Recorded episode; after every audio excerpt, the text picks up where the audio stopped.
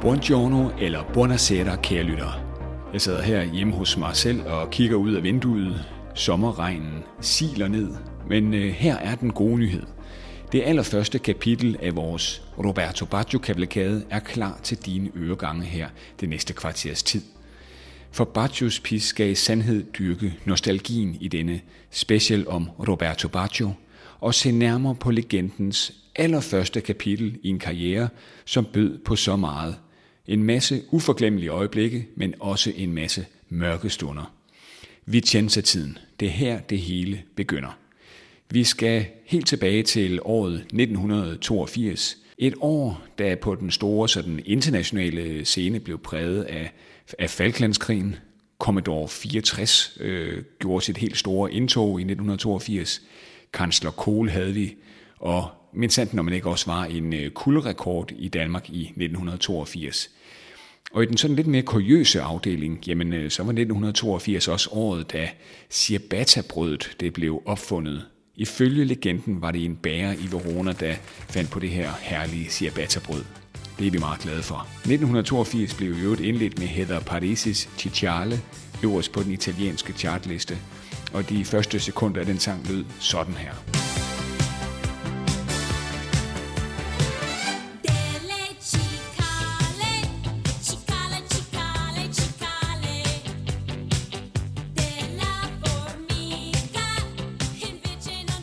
Men 1982 var også året, da en bleg fyr med store sorte krøller nærmede sig sin professionelle karriere med stormskridt.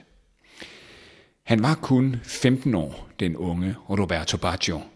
Teenageren med det største talent i mange år i den nordlige Veneto-region, som i sommeren 1982 kunne se Paolo Rossi og resten af Enzo Bersots Azzurri vinde Italiens tredje VM-titel. En titel, der blandt andet blev vundet takket være en masse Catanaccio, hængelåsen, den forkædrede hængelås.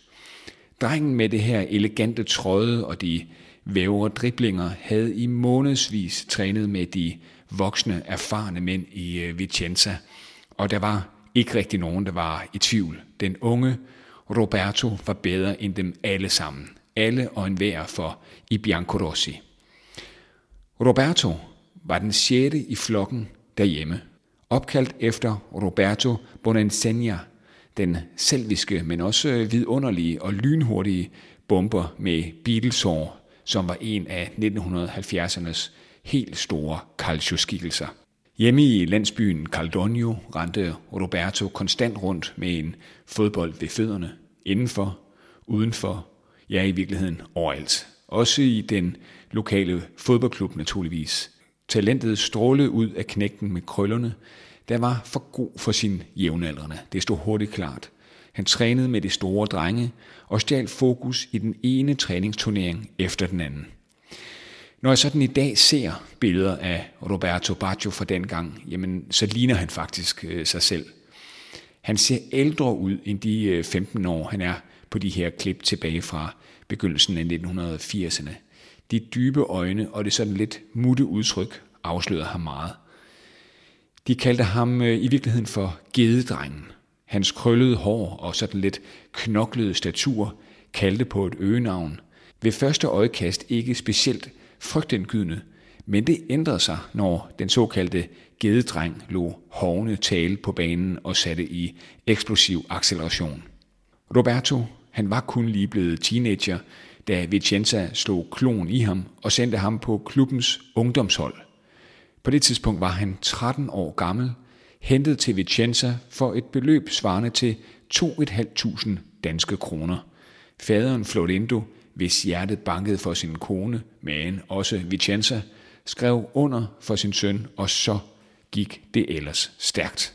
110 mål i 120 kampe efterlod ingen tvivl hos ledelsen. Intet loft var for højt for Roberto, der som blot 15-årig i 1983 indledte sin professionelle karriere, men måtte vente til sin 16-års fødselsdag med at tørne ud for Vicenza, der huserede i den fysiske, meget fysiske endda, CAC 1. Skolen, ja, den fik ikke særlig meget opmærksomhed.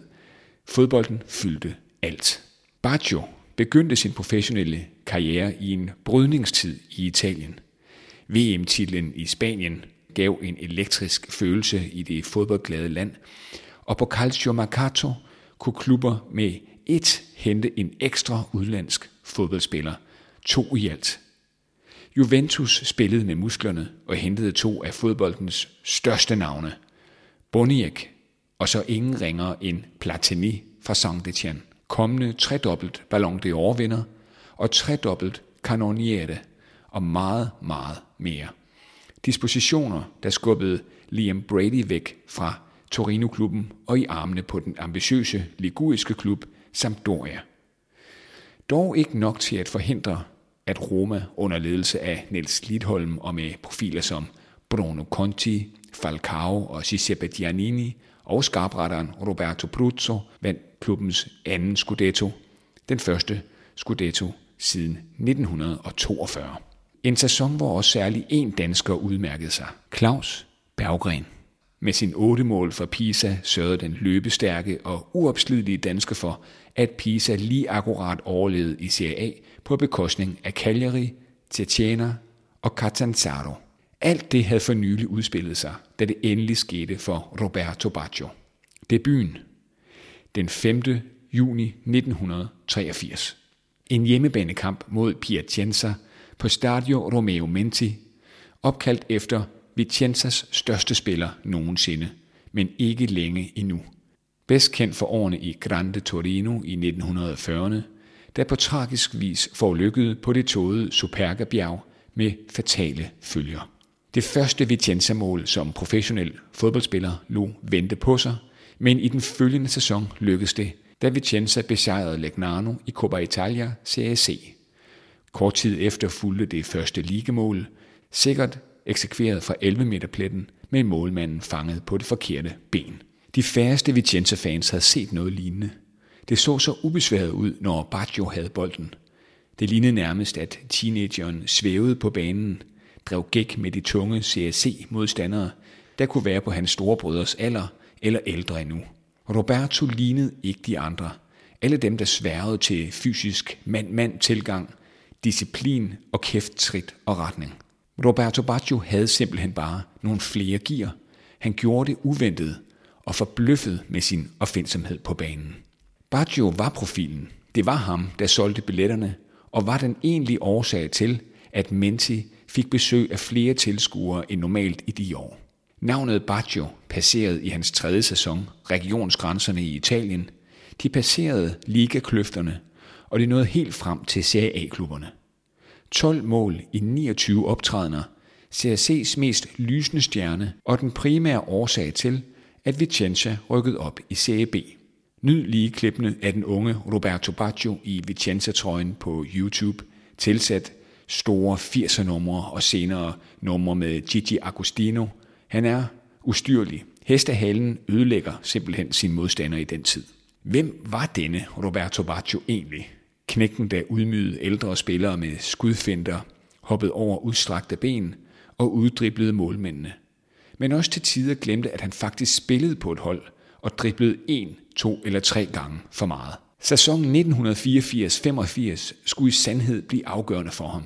Over himlen i Vicenza samlede de sultne gribe sig fra Serie A, Sampdoria, Juventus og Fiorentina, ville alle se nærmere på den unge Roberto Baggio. Men så kom kampen mod Arigosakis Rimini.